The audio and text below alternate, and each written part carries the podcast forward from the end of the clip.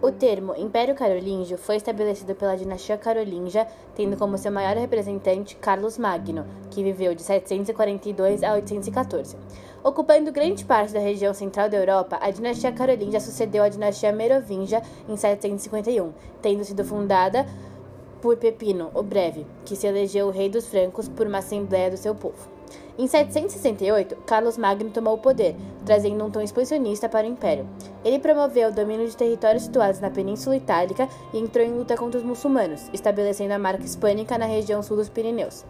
Logo depois, conquistou a cidade de Barcelona, as Ilhas Baleares e impôs a dominação sobre os povos saxões da Germânia.